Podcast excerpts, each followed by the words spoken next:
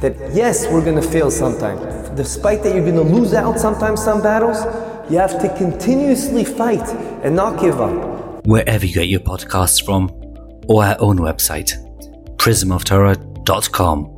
This is The Prism of Torah with Rabbi Saf Aaron Prisman. This week, Parshas Vayishlach, the fight of life.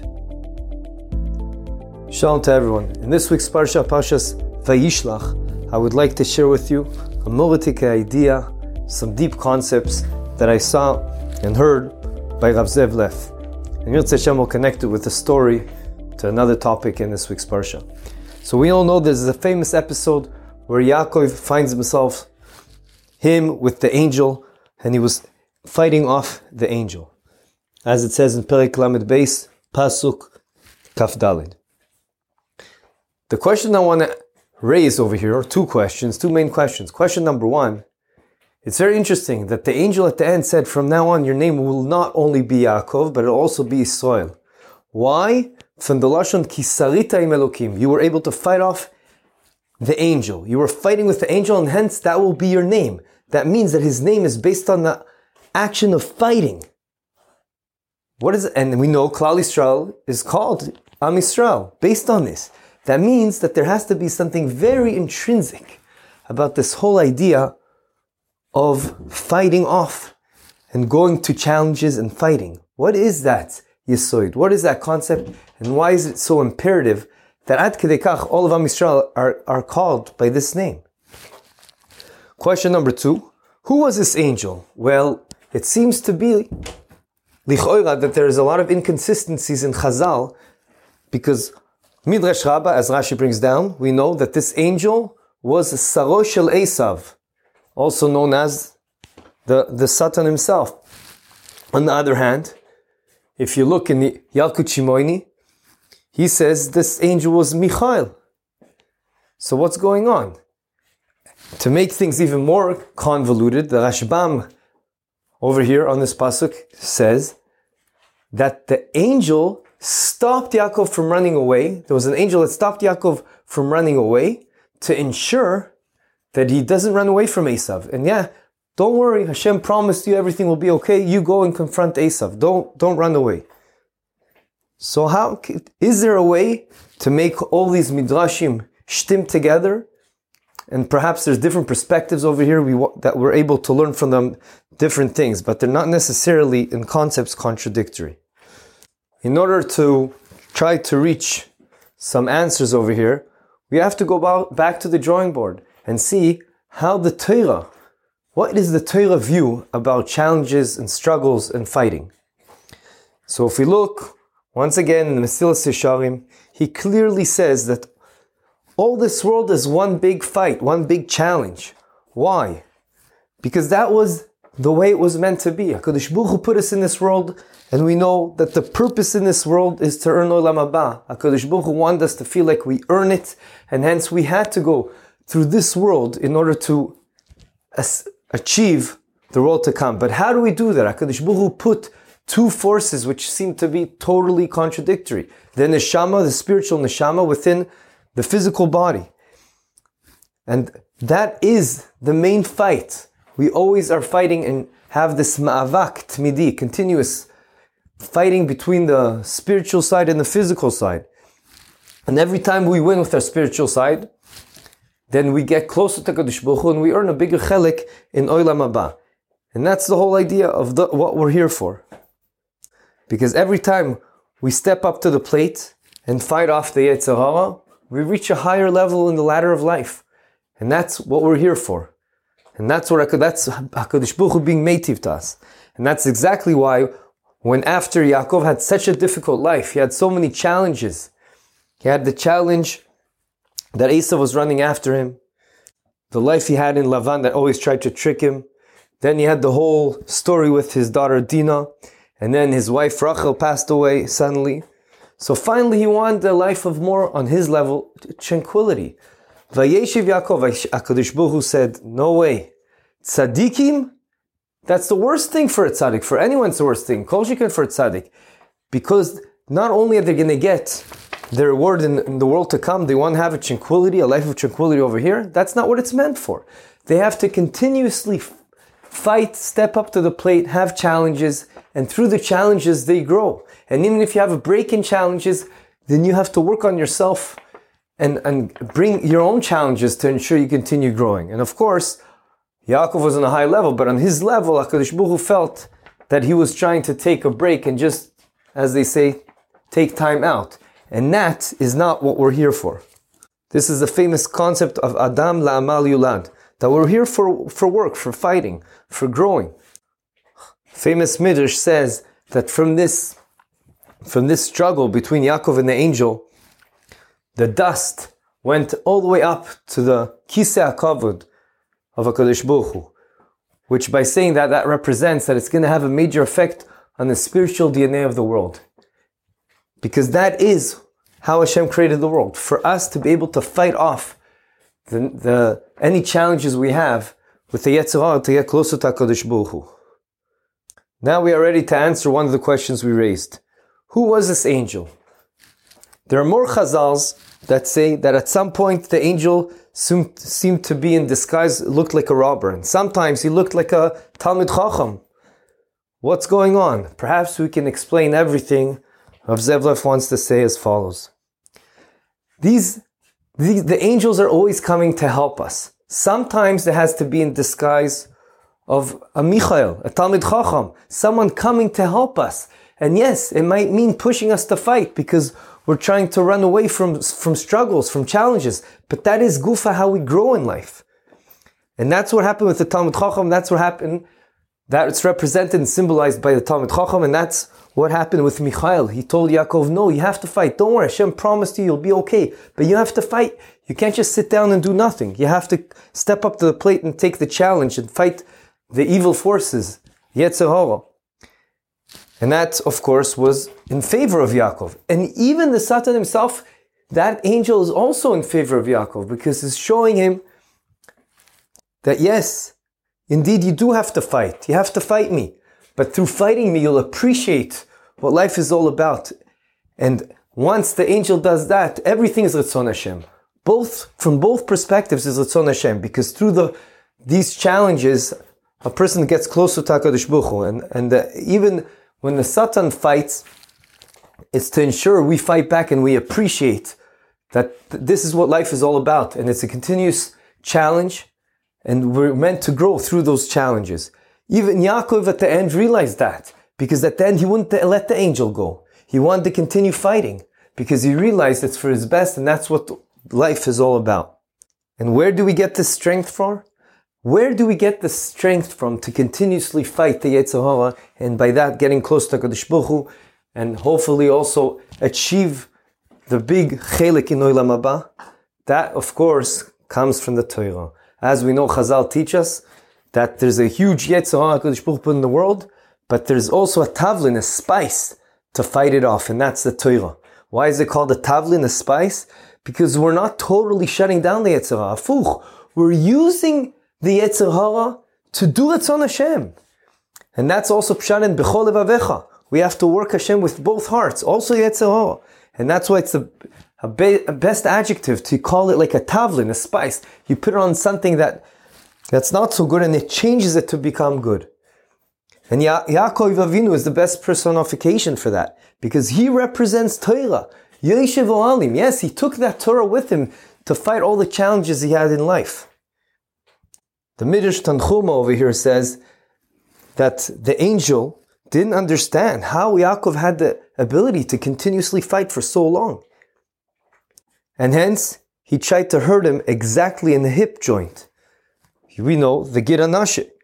Why? Because that symbolizes the difference between angels and people. Angels never sit down. They're always on the go. They're always standing.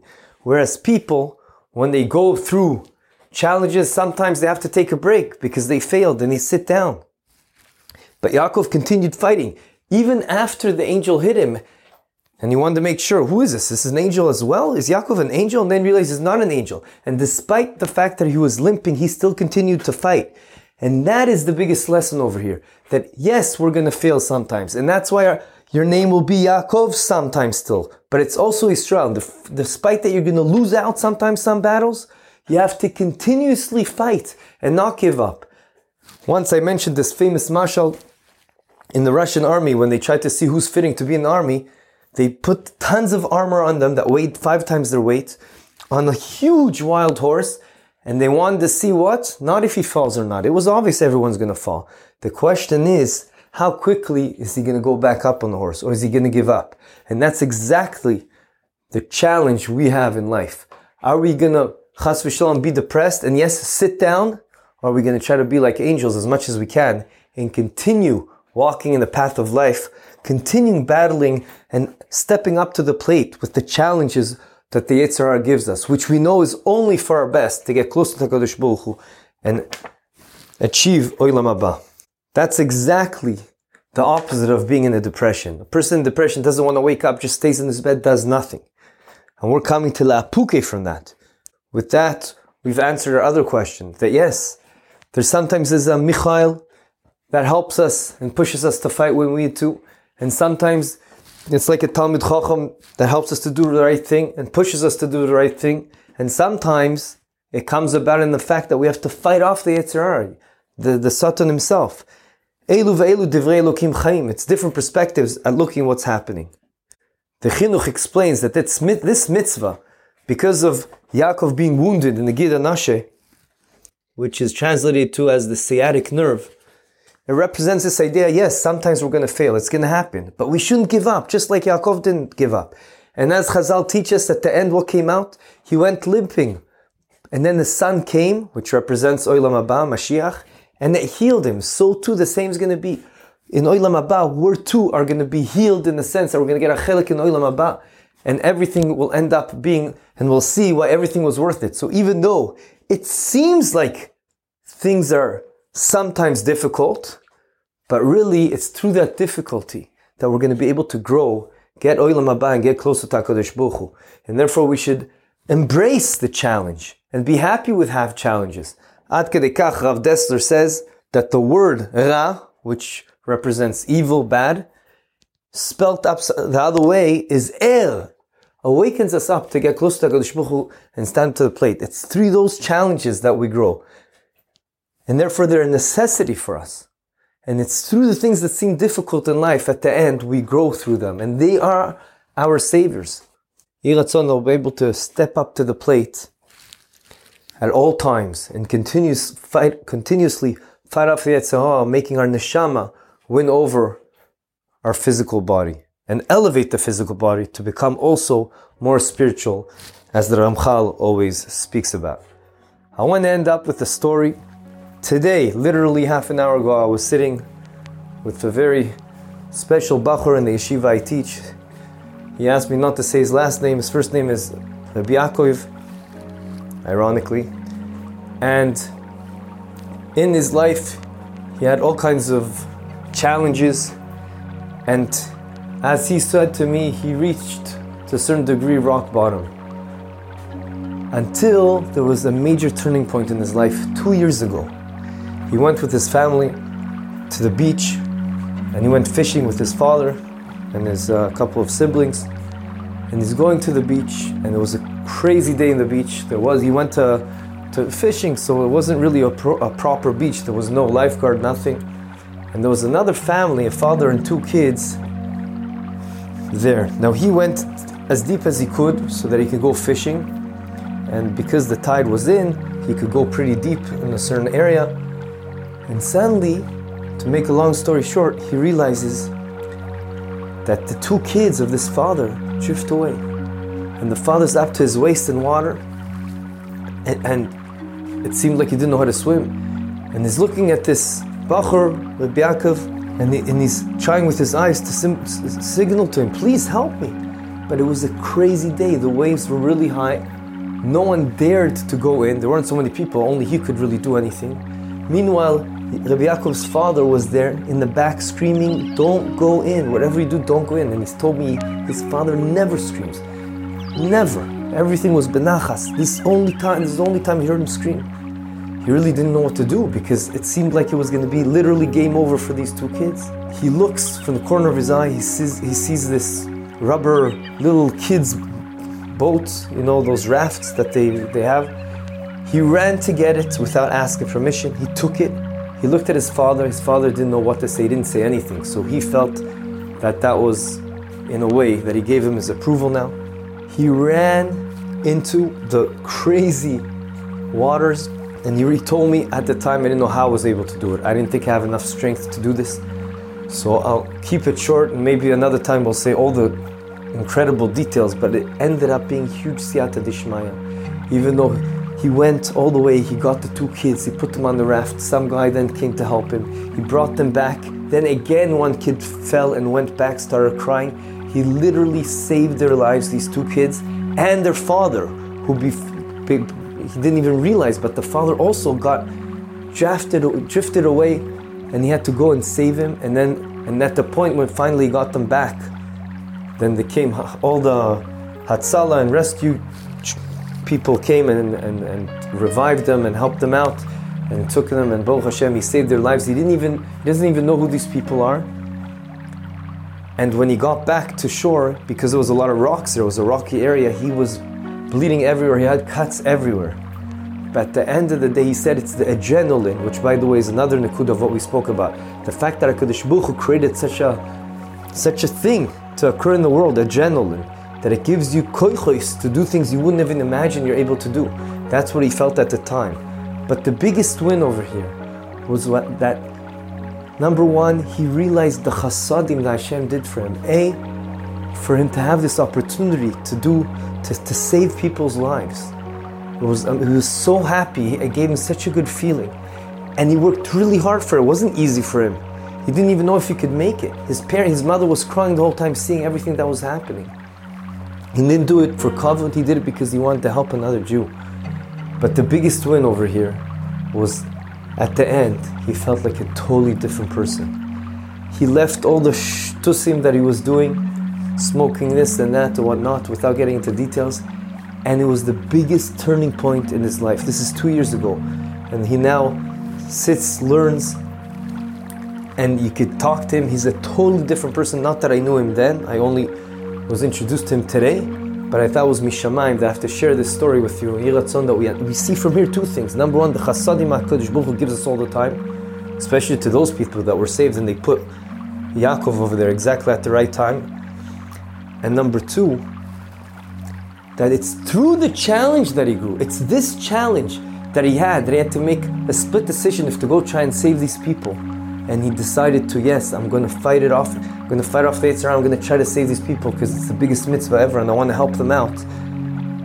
And so we see through this amazing true story how not only did HaKadosh Baruch Hu give him chasadim to be, to have this opportunity to save people's lives, but also the ability to do it.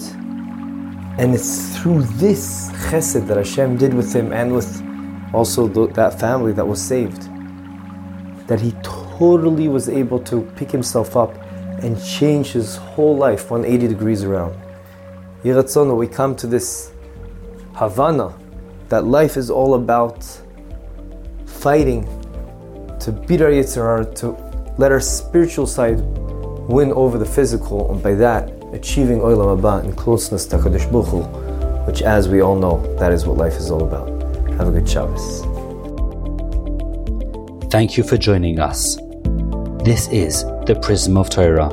Visit our website, prism of torah dot com, where you'll find a full archive of hundreds of past Divrei Torah. Subscribe to the podcast, leave us a review, and don't forget to share with your friends and family. Sponsorship opportunities are available for all of our episodes. Thank you, Yona Vefa, for your recording equipment. Produced by Eli Podcast Productions.